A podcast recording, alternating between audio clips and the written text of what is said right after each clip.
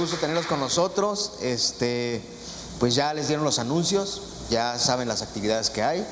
Y por qué no van a su Biblia, este, ya saben que somos una iglesia que lee mucho la Biblia. Hoy vamos a leer muchos versículos, así que si traes tu Biblia quiero que vayas a Filipenses. Estamos viendo la serie de Filipenses, unidad y gozo en el Evangelio, ¿no? ¿Quién dice amén por eso? Entonces, hoy vamos a ver unos versículos del, del capítulo 1 de Filipenses del versículo 12 al versículo 30.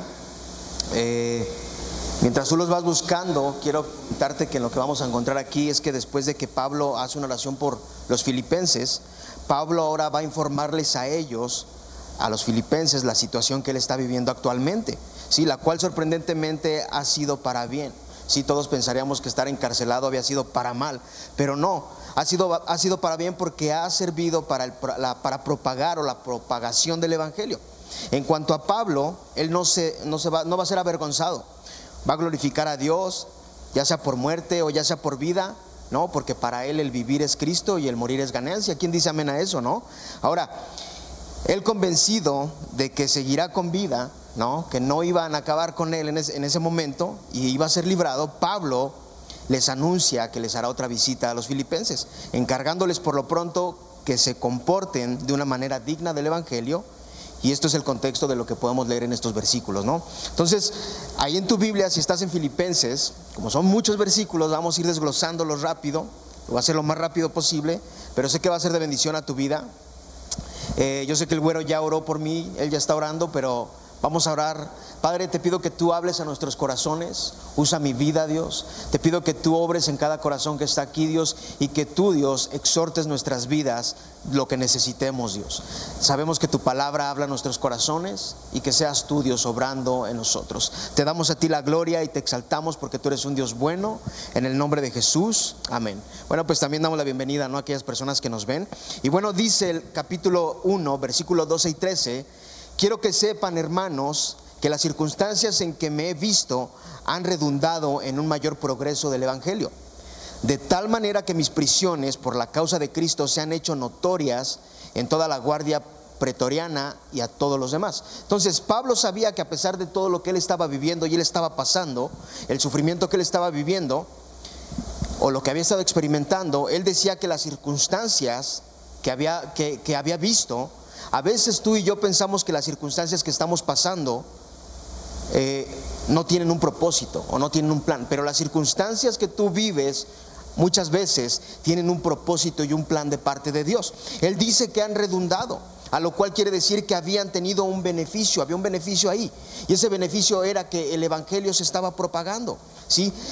El que Pablo estuviera encarcelado no fue un obstáculo suficiente para impedir la propagación del evangelio en aquellos tiempos, para la salvación se estaba creando nuevas oportunidades para la expansión del Evangelio. ¿sí? Muchas veces las circunstancias que te pasan a ti, que nos pasan, no son casualidad. Y conmigo no son casualidad. Son propósitos de Dios que usa para que otras personas conozcan del Evangelio o para que tú mismo crezcas en conocer más a Dios. Nada es casualidad. No, el 13 que decía, mis prisiones por la causa de Cristo, las personas que rodeaban a Pablo en ese momento ellos sabían y reconocían que Pablo no era un delincuente, que no estaba preso por ser delincuente, sí, no estaba preso por eso, sino que se había convertido en prisionero. ¿Por qué crees? Porque predicaba a Cristo, porque hablaba de Cristo. Y se ha hecho notorio en toda la guardia pretoriana. La guardia pretoriana, o el pretorio, la pretoriana, se refería a la guardia del palacio. Sí, es como si fuera un cuartel, un cuartel en un palacio, eh, o en el palacio del emperador. Y esto se usaba también para referirse en un grupo de hombres de la Guardia Imperial. Pero como él estaba en una casa privada, él lo mandaron a una casa privada, estaba preso en Roma, pero en una casa, lo más probable es que eh, eh, Pretorio, a lo que se refería, es a los integrantes de una guardia imperial que lo vigilaban las 24 horas. No porque estaba en la casa, estaba solo, estaban vigilándolo todo el tiempo. Tú puedes encontrar esto en Hechos 26, perdón, 28, capítulo, capítulo 28, versículo 16. Entonces, Pablo, aun siendo prisionero, llevó a algunos de la guardia del palacio a que conocieran a Dios. Eso es impresionante. Aún estando encarcelado, ¿qué era lo que hacía? Él hablaba de Cristo. Él hablaba de Cristo. Él no se limitaba nunca. Él no tenía limitaciones. Tú puedes imaginar que, que, los guardias aún estando cuidándolo, entregaban su vida a Dios y quizás ellos iban a sus casas y les contaban a sus familias y toda su familia entregaba su vida a Dios. No, más que estuviera preso, era que él estaba propagando el Evangelio. Sus prisiones a causa de Cristo eran notorias a toda la guardia y a toda la casa imperial y quizás en todo Roma. ¿No? Dice más adelante en Filipenses 4:22, todos los santos los saludan, especialmente los de la casa del César. Eso es impresionante, ¿no? Él no se limitaba aún estando preso, su fervor por Dios era increíble. Di conmigo, su fervor por Dios era increíble. Y dice el 14, la mayoría de los hermanos confían en el Señor por causa de mis prisiones. Tienen mucho más valor para hablar de la palabra de Dios sin temor. Las prisiones de Pablo causaron un efecto en los cristianos que lo rodeaban, todas las personas que lo rodeaban. Y aunque no estaban presos, quizás esas personas que iban a verlo tenían más ánimo que él, ¿no? Porque si no estás preso, pues tienes más ánimo, ¿no? ¿Y qué es lo que haces normalmente? Vas a una prisión y vas a animar a la persona que está ahí, ¿no? Vamos y vamos a darle ánimos para que no se desanime, ¿no? Porque posiblemente ellos iban y visitaban a Pablo y querían darle ánimo y sabes que Pablo todo va a estar bien, no te desanimes, Dios está contigo, échale muchas ganas, no va a pasar nada malo, échale muchas ganas. ¿Y sabes qué pasaba?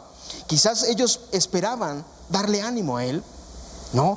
Pero ellos se encontraban con un Pablo que predicaba el Evangelio y quizás le decía, oye, al guardia, cuéntale tu testimonio. Cuéntale lo que Dios ha hecho contigo. ¿Y sabes qué pasaba? A lo mejor ellos querían hacerlo sentir bien y animarlo, pero ellos se encontraban con que Pablo tenía un profundo gozo por Dios. Y salían animados y salían con más ganas de predicar el Evangelio, porque Pablo tenía gozo a pesar de las pruebas. ¿Tú tienes gozo en las pruebas? A veces es difícil, ¿no? Dios tenía cuidado de Pablo a pesar de sus circunstancias. Aunque estaba preso, Pablo seguía siendo usado por Dios. Dios, usa las circunstancias, Dios usó las circunstancias de Pablo para impulsar a los hermanos a que predicaran el Evangelio, sin temor, sin debilidad en su corazón. Porque lo que ese hombre, Pablo, que estaba encarcelado, él estaba viviendo, lo que él estaba viviendo era un ejemplo, era algo ejemplar. Y tú y yo, como personas, debemos de mantener ánimo y gozo en las dificultades, en los procesos difíciles, en las prisiones que nos atan. Como les dije la semana pasada, a veces estamos libres, pero estamos mentalmente presos. Tenemos una prisión, prisiones que nos atan. No hay gozo porque sabemos que debemos de tener gozo porque sabemos en quién creemos, sabemos en quién confiamos y sabemos que esas prisiones que tenemos no son eternas, que Dios puede cambiar nuestras circunstancias, porque Dios tiene cuidado de nosotros aún en las circunstancias que estamos viviendo. El 15, 16 y 17 dice, algunos a la verdad predican a Cristo aún por envidia y rivalidad, pero también otros lo hacen de buena voluntad. Esto lo hacen por amor, sabiendo que he sido designado para la defensa del Evangelio. Aquellos proclaman a Cristo por ambición personal, no con sinceridad, pensando causarme angustia en mis prisiones. Algunos a la verdad predican a Cristo aún por envidia y rivalidad. Algunos predicadores querían o querían, querían sobrepasar el ministerio de Pablo. No, ellos luchaban con Pablo y para promover su propio nombre y colocarse por, por encima de Pablo. Sí, ellos aunque predicaban, lo importante para ellos no era predicar el evangelio, era brillar ellos mismos. Sí, estas personas estaban contentas de que Pablo estuviera preso y aplaudían y decían, "Wow, qué bueno que Pablo está preso." Porque ahora yo voy a sobresalir, porque ahora yo mi nombre va a ser conocido, ¿no?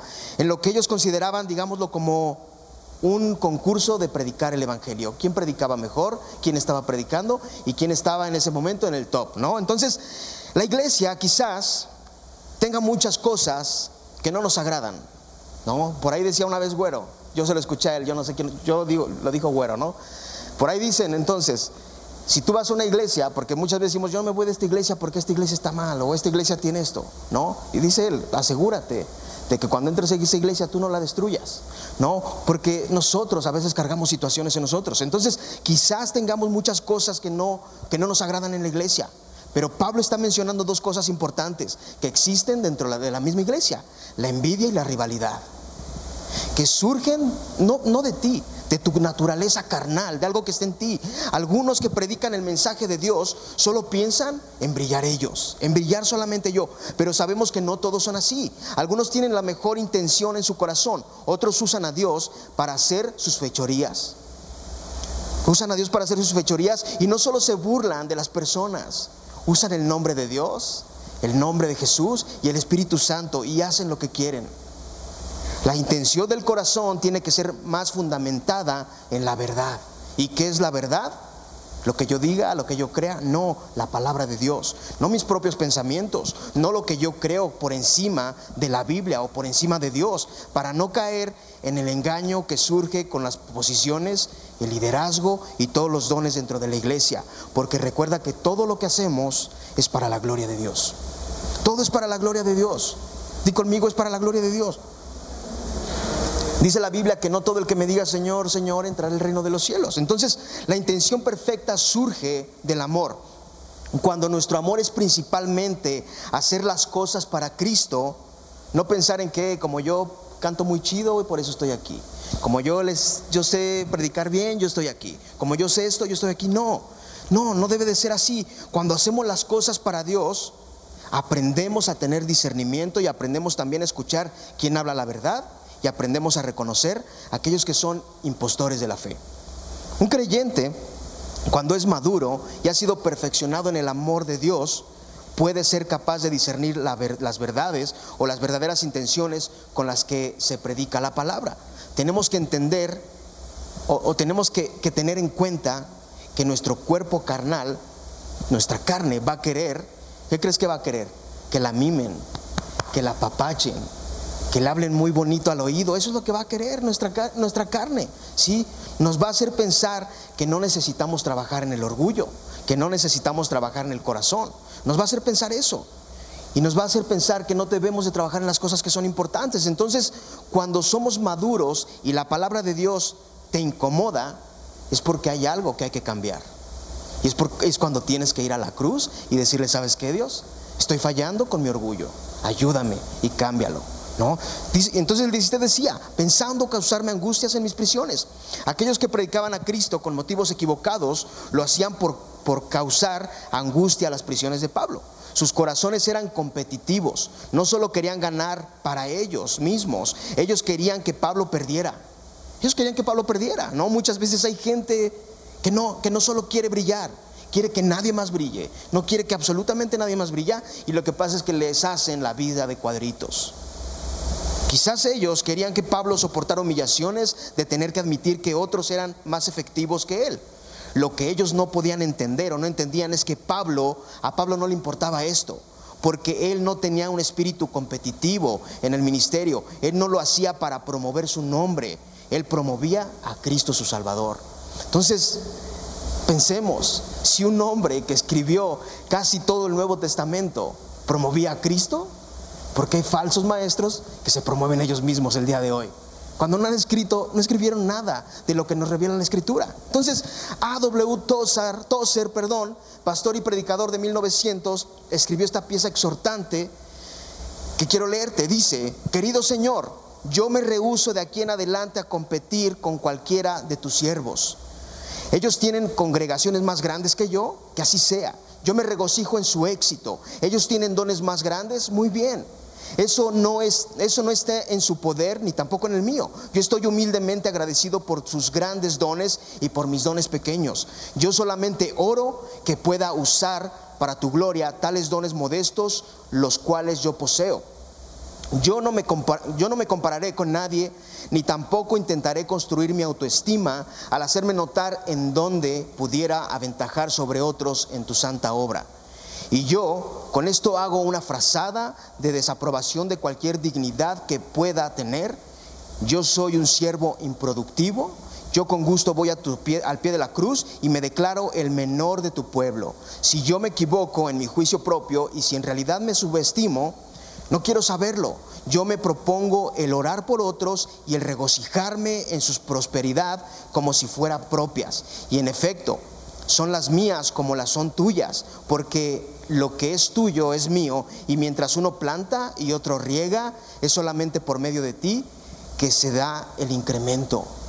Entonces no debe de existir rivalidad, ni ver quién está haciendo mejores las cosas. No, tenemos que aprender a dejar toda contención, toda crítica y entender que somos un mismo cuerpo y que todo lo que hacemos es para la gloria de Dios Padre. Si tú eres parte de esta iglesia, si tú amas esta iglesia, da lo mejor de ti. Da lo mejor de ti. Podría haber muchas cosas quizás que no te gusten, pero si tú consideras que esta es tu iglesia, da lo mejor de ti. Que conozcan de Cristo a a través de tu iglesia y a través de tu vida. ¿No? ¿Alguien dice amén? Dice el 18. Entonces, ¿qué? Que de todas maneras, ya sea, ya sea fingidamente o de verdad, Cristo es proclamado y en esto me regocijo y me regocijaré. Entonces las personas predicaban el Evangelio más energéticamente, siendo motivados por el encarcelamiento de Pablo. Algunos eran motivados de buena manera y algunos fueron motivados en una mala manera. Sin embargo, estaban motivados. ¿Y Pablo cómo estaba? ¿Lleno de orgullo? Pablo no, Pablo tenía gozo. Di conmigo, tenía gozo. Él tenía gozo. Este pasaje nos reconforta a nosotros porque aunque muchas veces se predica el Evangelio con una intención equivocada, Dios puede usarlo para llevar su mensaje y tocar los corazones. Pablo tenía gozo. Su gozo no dependía de aquellos que lo criticaban o las circunstancias que estaba viviendo. El Salmo 4.7 dice, muchos, hay muchos que son felices comiendo y bebiendo de más, pero yo soy muy feliz porque mi alegría viene de ti. ¿De dónde viene tu alegría? ¿De dónde viene tu gozo? Tú sigue dejando en alto el nombre de Cristo, no te preocupes. Tú sigue dejando en alto el nombre de Cristo, aunque solo alcances una persona. Eso es suficiente, que tu gozo no dependa de aquellos que critican lo que hacen. Ámalos, bendícelos. Y al fin de cuentas, todo es para la gloria de Dios. Todo es para la gloria de Dios. Entonces Pablo se alegraba cuando el Evangelio era proclamado con autoridad. A él no le importaba de quién recibiera el crédito. Él soportó todas las circunstancias injustas, sin amargura, hacia sus acusadores. No, él no decía, híjole, es que están hablando de mí, es que qué estarán diciendo allá afuera de mí, es que qué van a decir. No, en lugar de eso, él se regocijaba porque predicaban a Cristo, aunque lo hicieran con motivos equivocados. La actitud de Pablo era así. Él les decía así, más o menos así. Si tú predicas el verdadero evangelio, a mí no me importa cuál es tu motivo o cuál es tu motivación. Si tus motivos son equivocados, Dios va a tratar contigo. Pero al menos el Evangelio es predicado. Pero si tú predicas un falso Evangelio, no me importa qué tan buenos o qué tan buenos sean tus motivos. Tú eres peligroso y debes detenerte de predicar tu Evangelio falso y los buenos motivos no excusan tu mensaje falso. Entonces, si las prisiones de Pablo no podían estorbar en el Evangelio, tampoco lo harían los malos motivos de algunos. La obra de Dios aún se estaba haciendo y eso era causa de regocijo y alegría para él. Por eso estaba contento. ¿Estás contento? ¿Sí? Eso. Dice el 19:20, porque sé que esto resulta en mi liberación mediante las oraciones de ustedes y la provisión del Espíritu de Jesucristo, conforme a mi anhelo y esperanza de que en nada será, seré avergonzado, sino que con toda confianza una hora, como siempre, Cristo será exaltado en mi cuerpo, ya sea por vida o por muerte, porque sé que esto resultará en mi liberación. Pablo sabía que el Señor estaba en control de todos los eventos que estaban pasando con él. Aun cuando sus prisiones y el próximo juicio que iba a tener ante César Nerón hacían que la situación se viera más, más tenebrosa, él sabía que Dios estaba en control, pasara lo que pasara. Porque las oraciones de ustedes, Pablo estaba tan confiado debido a que él sabía que los filipenses oraban por él. Su liberación en su situación actual estaba conectada a la oración de los filipenses, mediante las oraciones de ustedes y la provisión del Espíritu de Jesucristo. Sin embargo, no era la oración de los filipenses en sí misma la que satisfacía a Pablo en sus necesidades, era la provisión del Espíritu de Jesús o de Jesucristo, lo cual venía a Pablo por las oraciones de los filipenses. La necesidad de Pablo, las necesidades de Pablo quedaron satisfechas por el Espíritu de Dios. Pero esa provisión hacia Pablo fue traída por las oraciones de los filipenses. Si te puedes dar cuenta aquí, hay que unidad. Había unidad. Aunque ellos estaban en Filipos y él estaba en Roma, había una unidad de oración oraban por él y él oraba por ellos, porque la semana pasada vimos cómo él oraba por ellos, ahora ellos estaban orando por él. Entonces, a través de la oración, Dios obraba y traía paz y gozo, tanto a ellos como a él. Entonces dice el 20 que conforme a mi anhelo y esperanza, estas son palabras de fe. Pablo confiaba poderosamente en Dios. ¿En quién confiaba? En él o en Dios. Confió primero en Dios para decir que nada sería avergonzado. Él creía que Dios no permitiría que él fuera avergonzado. A pesar de que él estaba en prisión y estaba esperando el juicio del César, Pablo tenía la confianza de que él estaba en el centro de la voluntad de Dios. Él sabía que Dios no le estaba castigando a pesar de las adversidades que estaba sufriendo en ese tiempo. ¿No? Muchas veces podemos lo que nos pasa podemos pensar que es un castigo de Dios, que es algo malo, pero muchas veces es un propósito de Dios para tu vida. El 20 entonces dice, Cristo será exaltado en mi cuerpo, ya sea por vida o por muerte. Pablo también tenía esta confianza y admitió a los filipenses que quizás no sería librado de sus prisiones y que posiblemente esto podría resultar en un martirio. Pablo no vivió su vida para promoverse el mismo, sino para glorificar a Cristo. Si un día Jesús decidiera que Pablo pudiera glorificarle a él a través de que Pablo entregara su vida, Pablo estaría contento por la oportunidad, ¿no? Aún así, esto debió haber golpeado fuerte a los filipenses, los cuales vieron que Dios a Dios, a Dios hacer tantos milagros espectaculares de liberación en la vida de Pablo, en lo que yo te dije que leyeras la semana pasada en Hechos 16, del 11 al 40. Ellos veían todo esto, veían todo lo que Dios hacía, pero hubiera sido más fácil para los filipenses el asociar la gloria de Dios solamente en el ser librado de los problemas y no el ser librado en medio de los problemas. Es fácil para nosotros como personas de dictar a Dios cómo Él puede y no puede ser glorificado en nuestras vidas. Pero debemos ser sabios como Pablo. Él simplemente dejó eso en las manos de Dios. Sus, sus palabras confirman la certeza que existe en su corazón. La fe que él tenía es una fe firme. Di conmigo fe firme, forjada por muchas dificultades y problemas. Él nunca tuvo fácil. Te dije que él escribió la tercera parte, muchos, muchos libros del Nuevo Testamento, y él nunca la tuvo fácil. ¿Sí? O lo azotaban, o lo ponían preso, pero nunca la tuvo fácil. Él tenía su confianza totalmente en Dios. Él estaba abandonado totalmente al Señor. Él sabía que su fortaleza no provenía de su humanidad, porque si fuera de su humanidad, ¿quién soportaría cada rato estar en prisión? ¿O quién soportaría cada rato que te dieran unos buenos chicotazos? No, su confianza y su fortaleza estaba en Dios, no en su humanidad, y estaba en el Espíritu Santo. Y él no creía ni pensaba híjole, ¿será que sí voy a ser liberado? ¿Será que Dios sí me va a sacar de las prisiones? Es que si no me saca de la prisión que estoy aquí, los demás predicadores, ellos van a seguir predicando y qué va a pasar conmigo. No, él firmemente tenía la seguridad de que sería liberado. ¿De qué manera? Su fe, la esperanza y el anhelo están puestos sobre la roca. ¿Quién es la roca? Es Cristo. Un fundamento que no se mueve y un fundamento que es Cristo. Nos libra de toda vergüenza porque entendemos que nuestra vida y nuestra muerte están sometidas a la voluntad de Dios. Y sea cual sea el resultado, ya sea vida o muerte, Cristo será exaltado.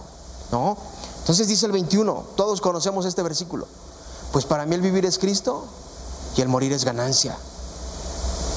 Qué difícil puede sonar estas palabras, ¿no? Cuando las dicen. Muchas personas le tienen miedo a la muerte, ¿no? Amigos, personas que, que amigos que tengo familiares, oye, es que yo le tengo miedo a la muerte. No, es que si ellos le tienen miedo a la muerte. No, pero sabes, cuando el creyente es maduro, en la fe puede comprender muy fácil estas palabras, porque sabe que cada prueba, situación, circunstancia produce fruto de vida espiritual en nuestro interior para ser perfeccionados a fin de alcanzar la estatura perfecta de Cristo. Y aunque algún día experimentaremos la muerte, terrenal, porque no somos eternos, la vida espiritual es eterna. Permanece para siempre y en Cristo no tenemos derrota ni vergüenza. Un hombre dijo, soy de Cristo, vivo para Cristo y voy a Cristo. Él estaba convencido de cuál era la razón por la que él estaba en este mundo. Su deseo era siempre Cristo. Entonces, la muerte no es una derrota para, para, para, las personas, para el cristiano, para el creyente. No es una derrota, es una graduación a la gloria. ¿Sí? Una ganancia neta para el cristiano. Para Pablo, en su debido tiempo, sería una ganancia en dos sentidos. El número uno, su muerte por la causa de Cristo glorificaría a Jesús. Y eso era una ganancia. Y el número dos, el estar en la, inmediata presencia del Señor era una ganancia para Pablo. Si el 22 dice, pero si el vivir en la carne, esto significa para mí una labor fructífera, entonces no sé cuál escoger, porque de ambos lados me siento apremiado teniendo el deseo de parte o de partir y estar con Cristo, pues eso es mucho mejor. Tú y yo sabemos que el vivir por gracia y por fe en este mundo, nuestra vida ha de ser fructífera. No representa una carga, más bien es algo en lo que podemos tener gozo por el poder divino y aunque la muerte venga, no tener temor. ¿Sí? Lo triste es cuando un familiar se va y nosotros nos quedamos, porque nos duele, porque somos humanos, ¿no? Pero aún en el proceso que estés viviendo de duelo y dificultad, aún Él enjugará tus lágrimas y te va a sostener. Dios te sostiene y no te deja solo, porque Dios está con nosotros. Entonces, saber la, y, y la muerte ya fue vencida por Dios, ya fue vencida por Jesús. Muchas veces nos domina el temor, mas sin embargo Jesús nos da libertad de ese temor. Ahora nos libra para vivir o morir dignamente, amando apasionadamente a nuestro Dios. Pablo con, la, con el pasar de los años, él fue comprendiendo que lo mejor era siempre la voluntad divina. Es lo que siempre tenemos que ver que la voluntad de Dios siempre es mejor que lo que nosotros pensamos. A veces no es como queremos, a veces no es como pensamos, pero Él en su soberanía y en su amor sabe que su voluntad es mejor. ¿Sí? Entonces Él prefería seguir cumpliendo la voluntad divina. Y a Él no le importaba vivir o morir, Él sabía que era un premio vivir para Cristo o morir para Cristo. Y tú como hijo de Dios es lo mismo. Si tú vives es para Cristo y si mueres es para Cristo. Nuestra vida tiene que girar en torno de Cristo, ya que hemos decidido dejar que Él sea el centro de nuestras vidas y para Él tiene que ser la gloria. Para Él es la gloria. Y el 24 dice, sin embargo, continuar en la carne es más necesario por causa de ustedes. Él estaba cumpliendo propósitos en la iglesia.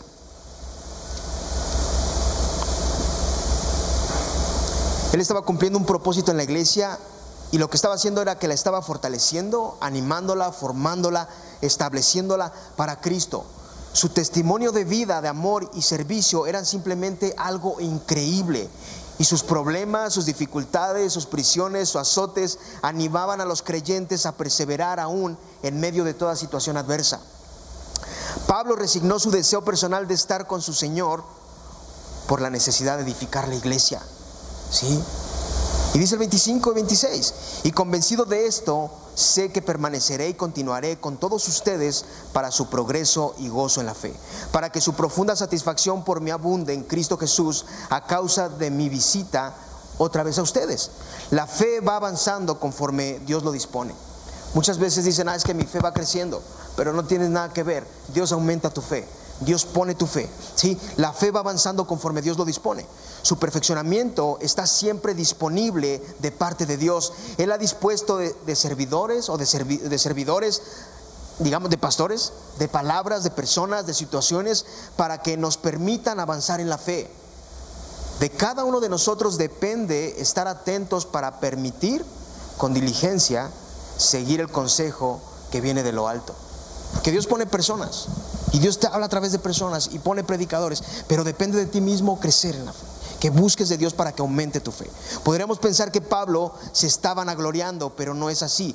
Él lo que está haciendo es exhortar a que ellos vieran lo maravilloso de su testimonio, si de un siervo que cumplió el propósito de Jesús. Permite que Dios obre en su vida para gloriar a Dios. Era lo que él estaba permitiendo. Su vida era un ejemplo. Y conmigo, la vida de Pablo era un ejemplo. Y recuerda que todo es para la gloria de Dios. ¿sí? Su profunda satisfacción por mí abunda en Cristo Jesús. La amistad de Pablo con los filipenses era tan íntima que él sabía que ellos tendrían gozo al verlo otra vez. ¿Y sabes qué? Así tendría que ser en la iglesia el día de hoy. Así tendría que ser cuando tú entraras en la puerta. Quizás ahorita no puedes porque traes tu cubrebocas, pero si te ríes tus ojos se ven, se ven chinitos o levanta tu mano, pero así debería de ser, que cada domingo en la iglesia cuando tú vengas, tú tengas gozo y que ese gozo lo muestres y que se vea la alegría que tú tienes para darle a los demás y decirle, hey, qué bueno que viniste, bienvenido, qué chido que estás aquí, ¿no? Que cambiemos un poquito nuestra cara y digamos, hey, qué bueno que estás aquí. Sí, pero así debe ser. Mostrar amor como Pablo y los filipenses se mostraban. Mostremos amor.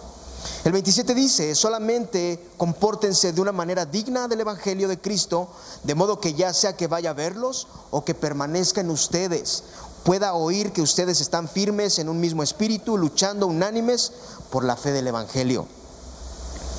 ¿Cómo podríamos aplicar este versículo a nuestras vidas? Bueno, en la actualidad, recordando que su comportamiento, que nuestro comportamiento habla mejor que nuestras palabras.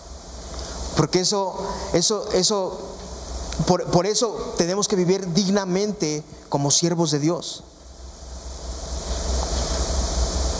Tenemos que vivir dignamente como siervos de Dios, como peregrinos de este mundo, ¿sí? Como pasajeros, sin apego por las cosas de este mundo y permitiendo que la obra de Dios que ha empezado en cada uno de ustedes dé frutos, que dé frutos en ti, frutos abundantes de amor, de paz, de bondad, de gozo, y cada día nos va perfeccionando. Si cada día, este es el mejor regalo que un siervo puede recibir, ver fruto en aquellos que han sido o han decidido seguir y ser discipulados por Dios, firmes en un mismo propósito, dar la gloria a su nombre, dar la gloria a Dios y luchando unánimes por la fe que surge de Dios. Como creyentes, tú y yo, tenemos que tener integridad y vivir de manera consecuente con lo que creemos, enseñamos y predicamos. Sí, dice Colosenses 1.10, para que anden como es digno del Señor, haciendo en todo lo que le agrada, dando fruto en toda buena obra y creciendo en el conocimiento de Dios. Y regresando a Filipenses 27, firmes en un mismo espíritu, luchando unánimes. Pablo está haciendo un llamado a la unidad entre los creyentes. Es lo que tú y yo tenemos que tener, unidad. Por este, esta, esta serie se llama Unidad y Gozo en el Evangelio. Tenemos que tener qué? Unidad. Unidad. La unidad es una de las maneras más importantes en que la vida de los creyentes demuestran ser dignas del Evangelio de Cristo. Pablo nos anima a no rendirnos a la presión de la oposición, sino a ejercer una propia presión. Esto implica proclamar el Evangelio que hemos creído y a vivir de una manera digna de lo que creemos que seamos un equipo y juntos pelear la batalla en contra de un enemigo común, del diablo. No, unidad. Necesitamos tener unidad. Amén. 28, 29, 30 dice, de ninguna manera estén atemorizados por sus adversarios, lo cual es señal de, perdición para ellos, pero de salvación para ustedes y esto de Dios, porque a ustedes se les ha concedido por amor de Cristo no solo creer en Él, sino también sufrir por Él, teniendo el mismo conflicto que vieron en mí y que ahora oyen que está en mí. Pablo estaba ofreciendo a la iglesia de Filipos cuatro cosas que tú y yo también tenemos que atesorar. Di conmigo cuatro cosas. Número uno, su valentía ante la oposición es una señal del juicio divino que enfrentan los que los persiguen. Primera de Tesalonicenses 1.6 dice, sin temor, porque hemos sido perfeccionados en el amor de Dios, que es nuestra victoria, nuestra salvación y la derrota de nuestros adversarios. Número dos, su valentía también es una señal de la propia salvación de los creyentes en su sentido más amplio y de redención.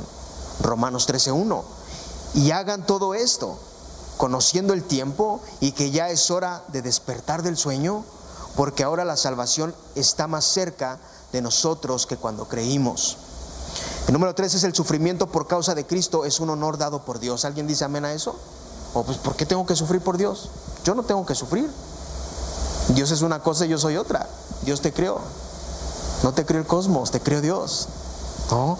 Entonces, dice Filipenses 3:10, y conocerlo a Él, el poder de su resurrección y la participación en sus, en sus padecimientos, llegando a ser como Él en su muerte.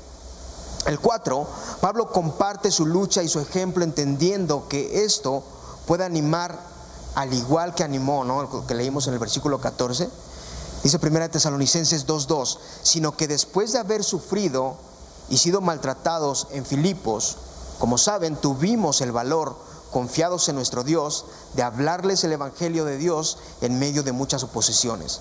¿Tú serías capaz de predicar el Evangelio si hubiera oposiciones? Si viviéramos como en aquellos países donde todavía existen los mártires, ¿la neta tú serías capaz? ¿O la neta no? ¿Qué harías? La neta. Cuentan una historia desde que yo estaba chico, este, a ver si me acuerdo bien, pero de que una vez estaban todos adorando a Dios en una iglesia, ¿no? Y entró un hombre encapuchado con un arma y les dijo, quien realmente ama a Dios, que se quede porque lo va a matar y quien no, que se salga. Y todos se salieron. ¿Y sabes quién era? El pastor disfrazado viendo quién amaba a Dios y quién no. Nadie estaba dispuesto a hacerlo. Nadie estaba dispuesto a pelear por Dios. Entonces yo te pregunto, es algo que te tienes que preguntar. Porque no sabemos si algún día vamos a tener oposición, vamos a tener personas que se levanten. El mundo cada vez está peor. ¿No? Entonces, entonces no tenemos que tener temor porque hemos sido perfeccionados en el amor de Dios, ¿cierto? Que es nuestra victoria, nuestra salvación y la derrota de nuestros adversarios. Dios va, Dios va a tener cuidado de ti. Dios va a tener cuidado de tu vida. Sí, recordemos todos estas palabras. Se nos ha concedido el poder, el privilegio de creer en Él y ser bendecidos, perfeccionados y amados en Él. Pero no solo esto, también con ellos hemos recibido con aprobación el sufrir por, por su causa. Amar a Cristo, aunque tiene una recompensa eterna, amar a, a Cristo, es nuestra recompensa, la eternidad. Pero en la actualidad o el vivir aquí, tiene dificultades, ya sean personas, situaciones, no persecuciones, pero al final hay una recompensa. Y como creyentes fieles en el servicio y llamado que hemos recibido en Cristo, debemos continuar el legado de la iglesia para mantener y persistir y sostener la lucha que nos permite avanzar en la fe, en la predicación del Evangelio y en el perfeccionamiento de nuestro ser. La palabra de Dios tiene que tocar tu corazón. Y si algo te incomoda es porque es algo que tienes que trabajar.